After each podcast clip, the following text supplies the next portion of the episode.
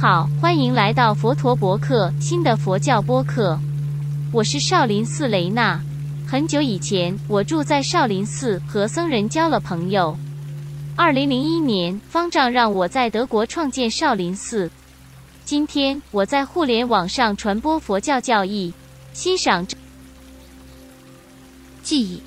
无论我们去哪里，无论我们躲在什么地方，逃避什么，我们的记忆都在箱子上面，不能随便留下。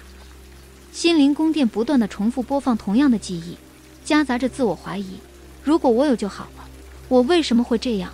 我能不能让时间倒流？但你不能这样做。所有的事件、小故事、情感的纪念品都成了很多人的负担，记忆变得金光闪闪，郁闷越来越多。心灵宫殿拉开的一场拙劣的心理战，记忆在不断循环中运行，成为越来越多的负担，没有人可以逃脱他们，谁也没有想过这些联系。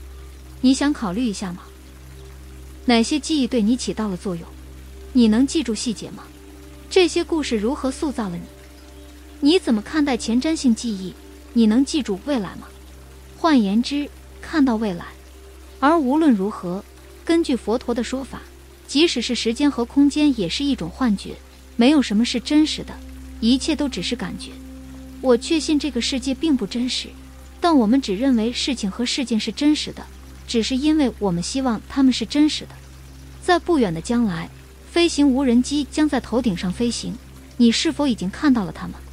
尚不存在，但可以想象。天意是人类生存的玩物，生命是电子游戏。你现在看到你的未来在你内心的眼睛面前吗？这是一个关于记忆的事情。我们很少能把事情描绘成真实的样子。时间的转变使很多事情变得不同。分手后，糟糕的伙伴关系变成了失去的爱情，不爱的工作变成了浪费的机会，中断的教育变成了所谓的金色未来。我们很少能记住我们所遭受的恐惧、忧虑和困难。美好的事物在记忆中变得突出，一切在记忆中变得如此美好。但现在不是最好的时间吗？仅仅是因为它看起来不是超现实的，而是真实的。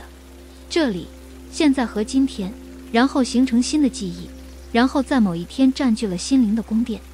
谁知道未来可能带来什么？明天的记忆，我们可以有意识地选择它们，根据我们的需要进行调整，始终遵循佛陀的哲学。